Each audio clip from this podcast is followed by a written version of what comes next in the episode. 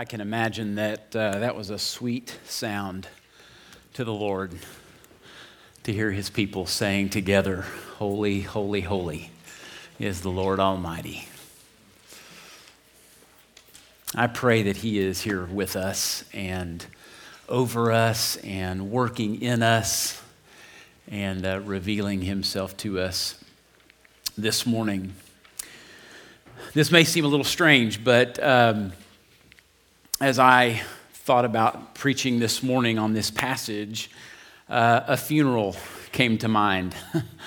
um, I've done a few, and uh, they've all been different. Obviously, the circumstances are always different, families are always different. Um, but I say a couple of things every time I do a funeral. The first is that they are not for the benefit of the deceased, they're for the benefit of the living because those who are there actually can respond to whatever it is we're going to talk about, think about, pray about. Death brings us face to face with reality like nothing else. I mean, you've, you've sat there and you're confronted with mortality. And it's, it's sobering, causes us to to take stock in life. Uh, Solomon writes in Ecclesiastes 7 2, it is better to go to the house of mourning than to go to the house of feasting, for this is the end of all mankind, and the living will lay it to heart.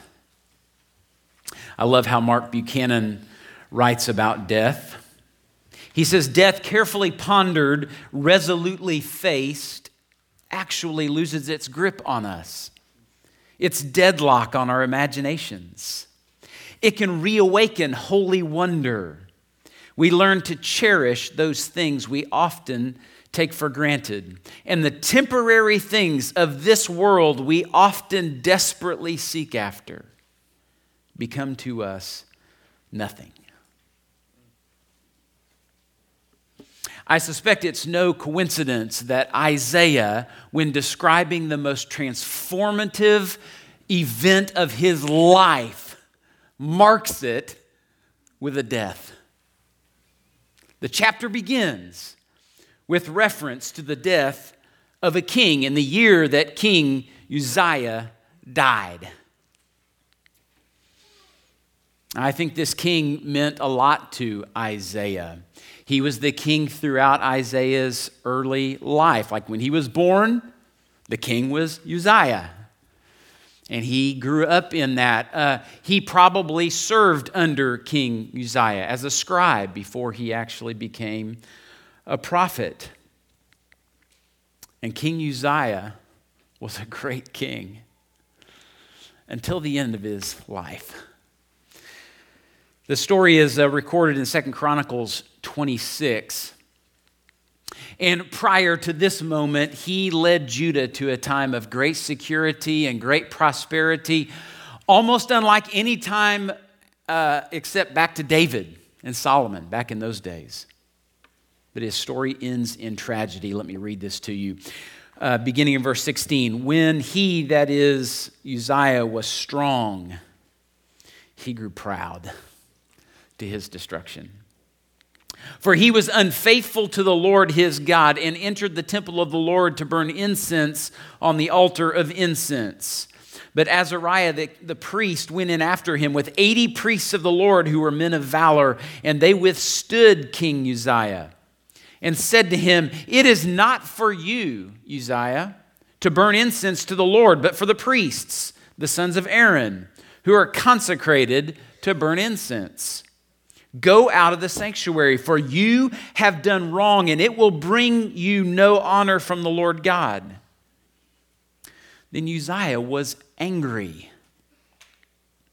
Now he had a censer in his hand to burn incense, and when he became angry with the priests, leprosy broke out on his forehead in the presence of the priests in the house of the Lord by the altar of incense. And Azariah, the chief priest, and all the priests looked at him, and behold, he was leprous in his forehead.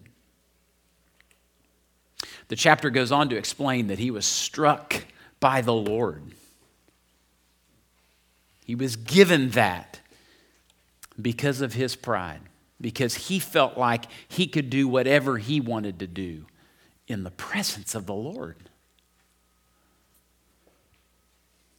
As a result, he was excluded from the house of the Lord. He couldn't go back to the temple. He was excluded from the house of his family. He could no longer be with them. He essentially had to go outside of town and live with lepers.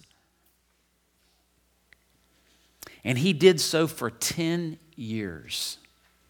Had to yield his position as king to his son Jotham for 10 years. He had to live outside the camp.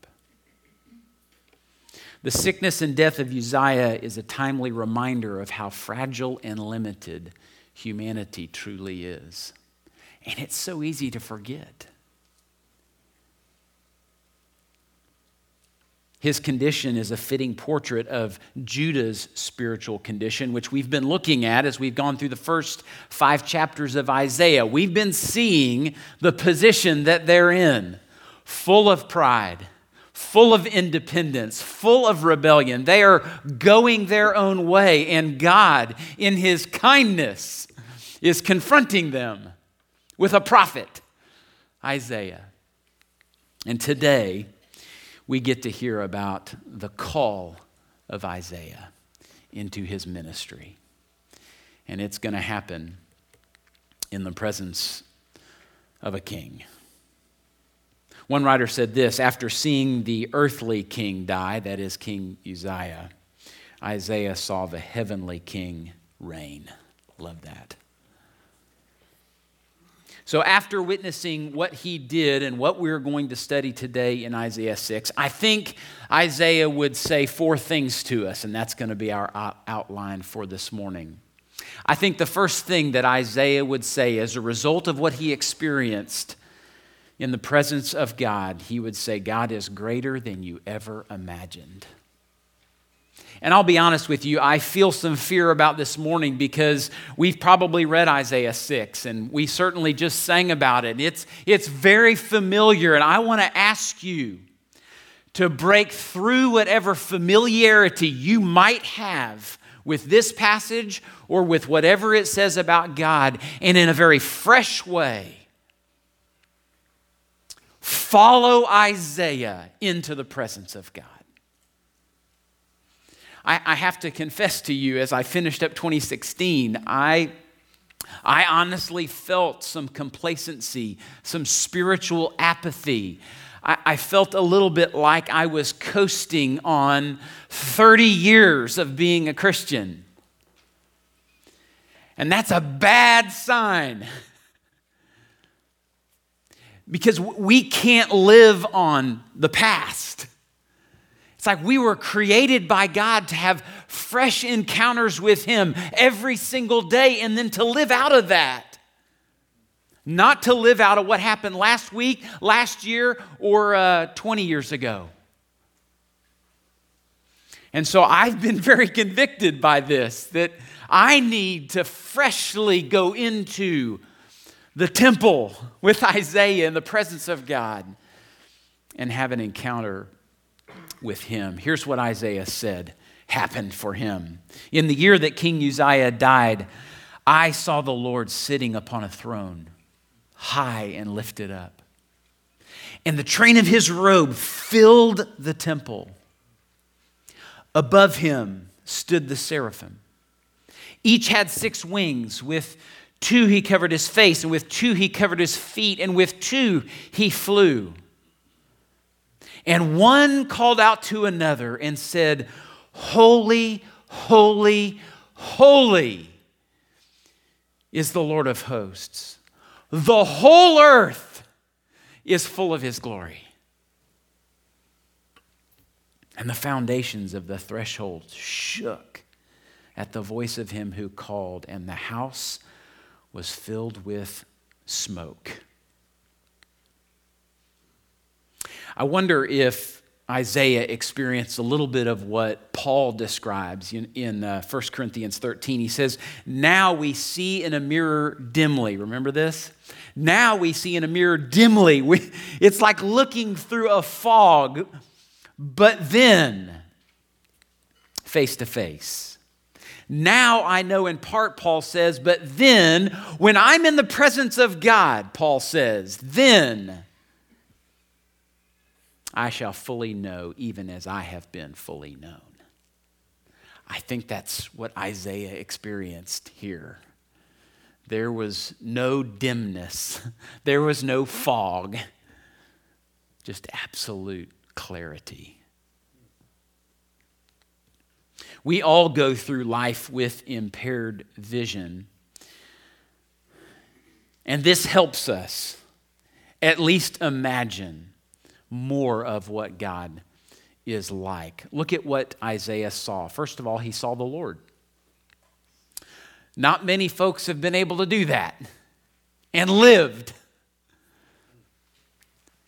But he gets to come into the presence of God. And, and though the Lord really isn't described in, in detail, he knows that he saw him. He, know that he, he knows that he was face to face with him. He saw him high and exalted, full of authority, power, unlike anything on earth. And, and that's the strain of this, is that we are limited by what we have seen. Even our imagination doesn't even begin to approach reality. He's high, lifted up above and beyond anything that you could possibly conceive of. The train of his robe filled the temple like we see throne rooms and royalty, kings, and all that kind of stuff. And just imagine it's, it's full of God, not just stuff. Not just trinkets and robes and thrones and that kind of It's God filling the temple. Splendor, majesty. And then he mentions seraphim. I think this is the only place they're mentioned in the Old Testament. It comes from the Hebrew word seraph, which literally means to burn. So, like something burning, glowing with six wings, strange, covers their face, covers their feet, and then flies with two. I, it was funny, I kind of Googled that just to see what's out there, and you know, people came up with all kinds of different stuff. But, but, but these angelic beings have one purpose, and that is to magnify the Lord. They attend to Him and nothing else. It is their sole purpose for existence. And they say to one another, Holy, holy, holy is the Lord of hosts. The whole earth, not just the temple, the whole earth is full of His glory.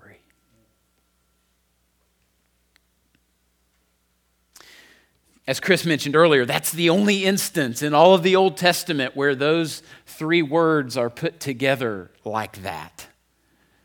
And really, it's it, the only reason that it's there is because there's no other way to even try to say what they're trying to say.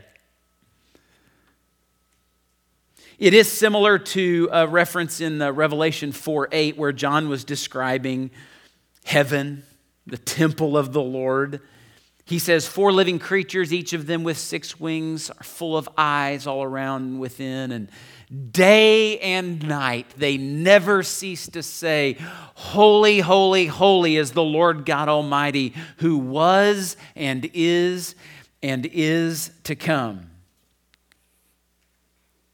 The intent is to describe the indescribable magnitude of God's holiness with an emphatic triplet. Uh, some commentators call it a super superlative.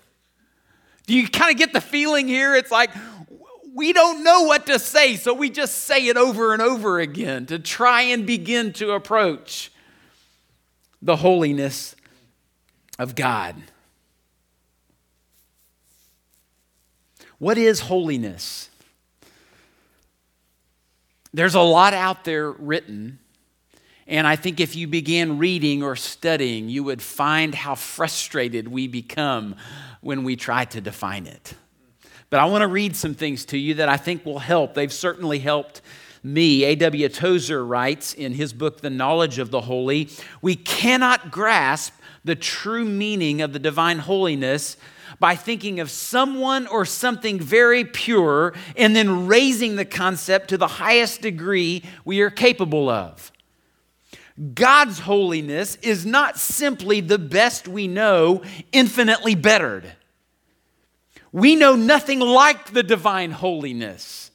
It stands apart, unique, unapproachable, incomprehensible, and unattainable.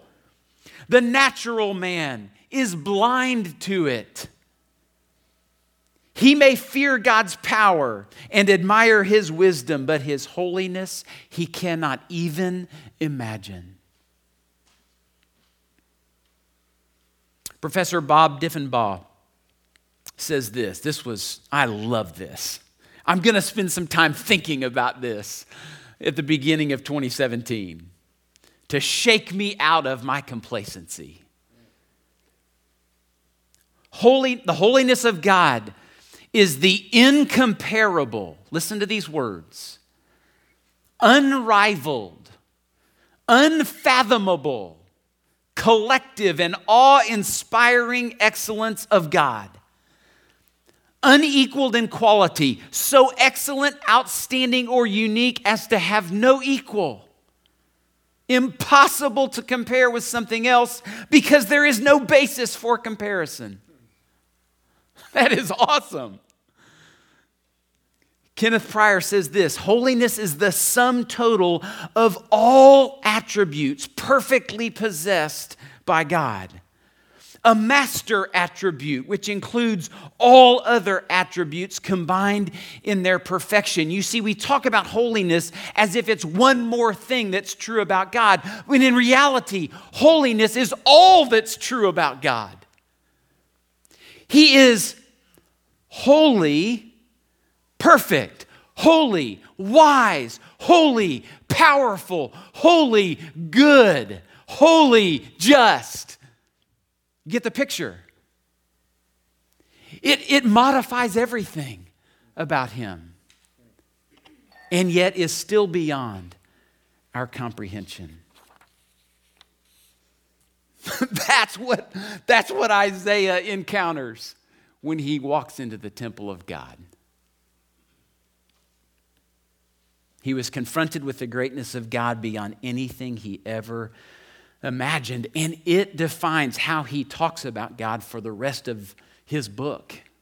It's interesting. Uh, he uses the title, the Holy One of Israel, to speak of God 25 times in the book of Isaiah. It only appears seven times in the rest of the Old Testament. Do you think he was marked by what he saw, by what he heard, by what he experienced? Commentator J. Alec Motyer says this the whole of the Isaianic literature has a theology of holiness exactly as if it all depended on the truth enunciated in chapter 6. In other words, all of Isaiah is straining to help Israel and then us as readers to understand what is described in this short chapter. That is the purpose of the book. Now, here's one thing for sure the more clearly we see God for who He truly is, holy, the more we will clearly see ourselves for who we truly are. And that's a painful thing to see. Listen to what Isaiah says about himself after he encounters the holiness of God. Woe is me, for I am lost. For I am a man of unclean lips, and I dwell in the midst of a people of unclean lips. For my eyes have seen the King. He knew a great king, King Uzziah, the greatest king since David, full of leprosy, dead in his pride. But now he's seen the King of Kings, the Lord of hosts. and he assumes he's done. I love the way uh, Eugene Peterson translates this passage. He said, Doom! It's doomsday! I'm as good as dead. Every word I've ever spoken is tainted, blasphemous even. And the people I live with talk the same way, using words that corrupt and desecrate. And here I've looked God in the face, the King, God of the angel armies. Here's the second thing I think Isaiah would say to us You are more sinful than you ever dared believe. Now, some of you, that may hurt your feelings. You may think, you know, in our world of high self esteem, that that's just a little bit too harsh. And I would just say to you listen to Isaiah. Because that's as close to reality as you will ever get in understanding your true condition apart from God. Listen to what some others said when they encountered the living God. Job, he had some conversations with the Lord. He said, I had heard of you, this is in Job 42. I had heard of you by the hearing of the ear, but now my eye sees you. Therefore, I despise myself and repent in dust and ashes. You see, he sees that like he doesn't belong in the presence of holiness. He's only allowed to exist there. Simon Peter with the Lord. In Luke 5 8,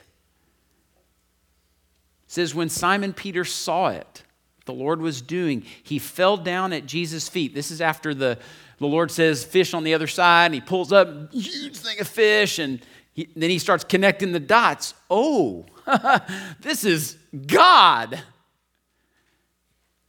He says, Depart from me, for I am a sinful man. O Lord. Then in Revelation 1, John, Apostle John, is ushered into the presence of God. And he said, When I saw him, I fell at his feet as though dead.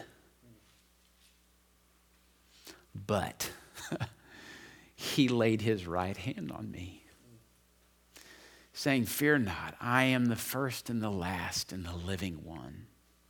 I died, and behold, I am alive forevermore, and I have the keys of death and Hades.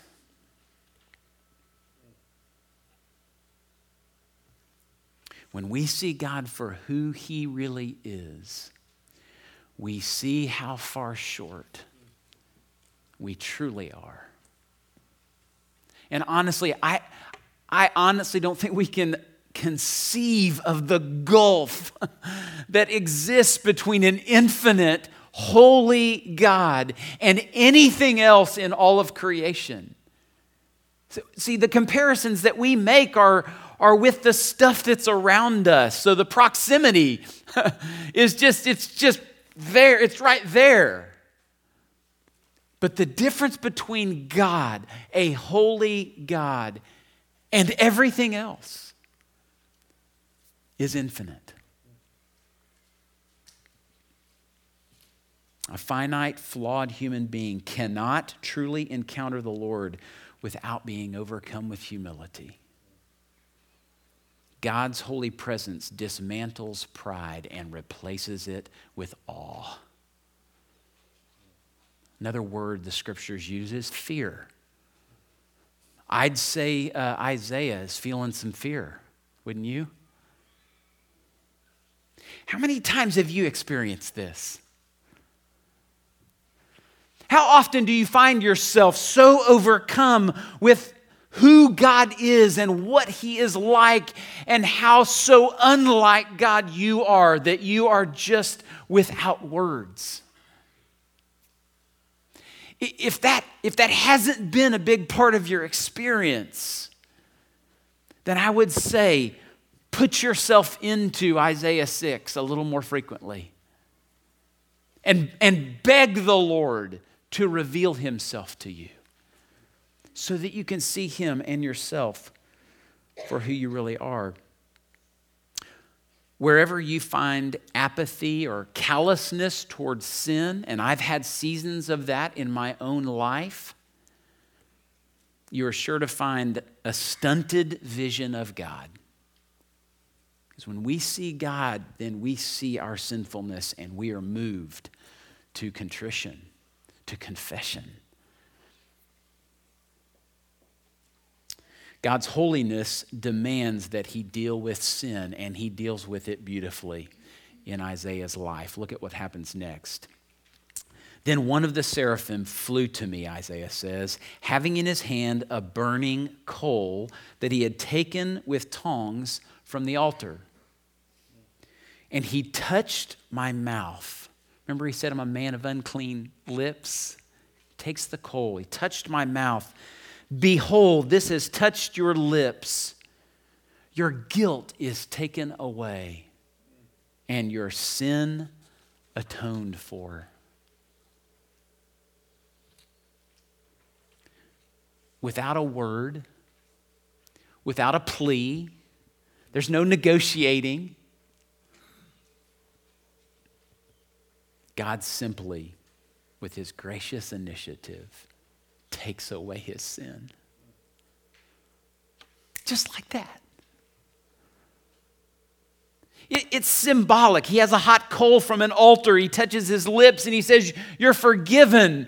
But, but all of that is intended to show God's ability to do for us what we could never do for ourselves. And he doesn't wait for Isaiah to ask, he just does it he makes him clean. The burning coal is taken from an altar.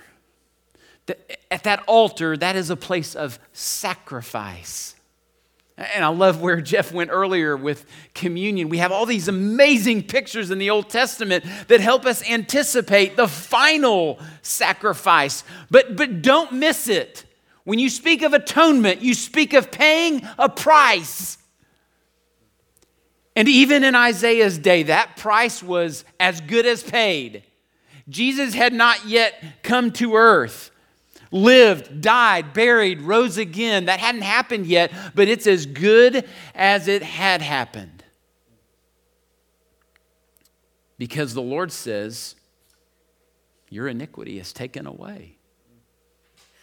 You're atoned for. The price is paid. Beautiful, beautiful picture of substitutionary atonement, sacrifice made by one who could pay the price we could never pay. John Oswalt says this this moment speaks of the depths of God's grace. Isaiah does not plead for mercy, nor does he make great vows if God will deliver him. All the evidence makes it appear that he considers his case hopeless. In fact, think about this. He's in the presence of God. He sees fire around, and then he sees a hot coal coming his way in uh, the, the tongs of the seraphim, right? And as a good prophet, he knows that anytime fire is coming your way, you're dead. That's what he expects. So, what a surprise that the Lord, instead of wiping him out, would say, You're forgiven. Out of the smoke comes a seraph with a purifying coal. Here's the key God does not reveal himself to destroy us, but rather to redeem us. Now, if Isaiah's experience were to end there, it would actually be very much like North American Christianity, where there is an overemphasis upon conversion. Like we would go, He's forgiven. We're all done. He goes to heaven and everything's great. But that's not where it ends. It continues. Conversion leads to calling. Look at verse 8 and I heard the voice of the Lord. Now the Lord's going to speak up. He's cleansed his servant. And the Lord says, Whom shall I send and who will go for us? Wow. And I love this. Isaiah says, Here am I. Send me. Can I go? Like, will I do Lord says, Yeah. Go and say to this people, Keep on hearing, but do not understand. Keep on seeing, but do not perceive. Make the heart of this people dull and their ears heavy, and blind their eyes, lest they see with their eyes and hear with their ears and understand with their hearts and turn and be healed. That is the strangest commission you will ever find in the Bible. Because you would think he would say, Send me. And he's like, Let me tell you, everywhere you go, you're just going to drop the gospel on people and they are going to do backflips and come to Christ. It's going to be awesome, like arena revival. But the Lord says, You know what you're going to do? You're going to be a messenger of judgment. Because the people that you speak to, are going to reject your message. They don't want any part of me, the Lord says. But you are called nonetheless. And the Lord expects that He will be faithful to His call regardless of the response. So here's the third thing Isaiah, I think, would say to us your spiritual cleansing catapults you into your ministry assignment. There is no such thing as conversion that leads to observation, like where you just kind of sit and watch. No, your conversion leads to calling, and it's different for all of us because we're all gifted differently. We have different stories and experiences and backgrounds and all that stuff, but we are all called.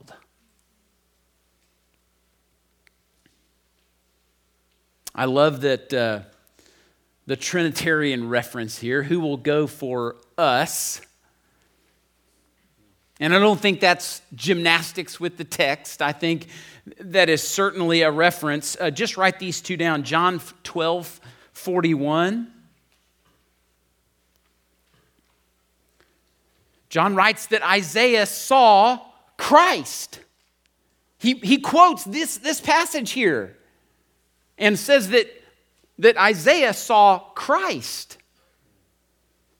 And then Acts 28 25 is a reference to the Holy Spirit using the same passage. So, certainly, all of the Godhead has both cleansed and called this prophet. And the calling, the commission is confusing to us because why would you preach if people would not respond? But, but that's sort of a limited perspective because the preaching isn't only to those in the immediate time frame for Isaiah, but here we are, a few thousand years later, still reading the gospel in Isaiah. And we're responding. Many have come to Christ as a result of what Isaiah wrote. Even those things related to judgment.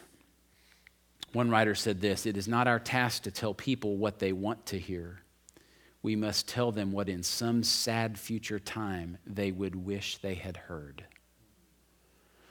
Our faithfulness to proclaim the gospel vindicates the mercy of the Lord. because he can say, You knew, you heard, you saw. We are faithfully called to deliver the mail and leave the results to God. And the fourth thing that Isaiah would say, with that in mind, is that God's truth will heal some and harden others. And that is totally out of our control. Like, we literally are just messengers. Now, we can do a better or worse job delivering the mail, right? If a mailman just throws your mail on the driveway, he's not doing a great job. But if he gets it in the mailbox, then from that point on, it, it's on you. Same goes for us. And for Isaiah, it prompted a question. And I, I hear, I hear grief, I hear love and affection. I, I think he cared about the people of Israel and all who would be on the receiving end of his message. So he says, Lord, how long? How long will people reject this message? And the Lord says, until cities lie waste without inhabitant, and houses without people, and the land is a desolate waste.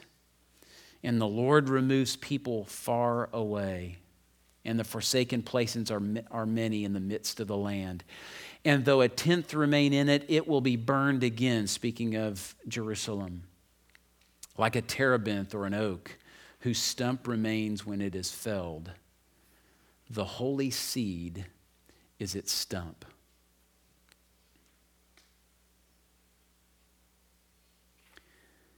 We have to remember that we're in the book of Isaiah, which is a book of con- conviction, in some ways, condemnation to a people who had rebelled against God.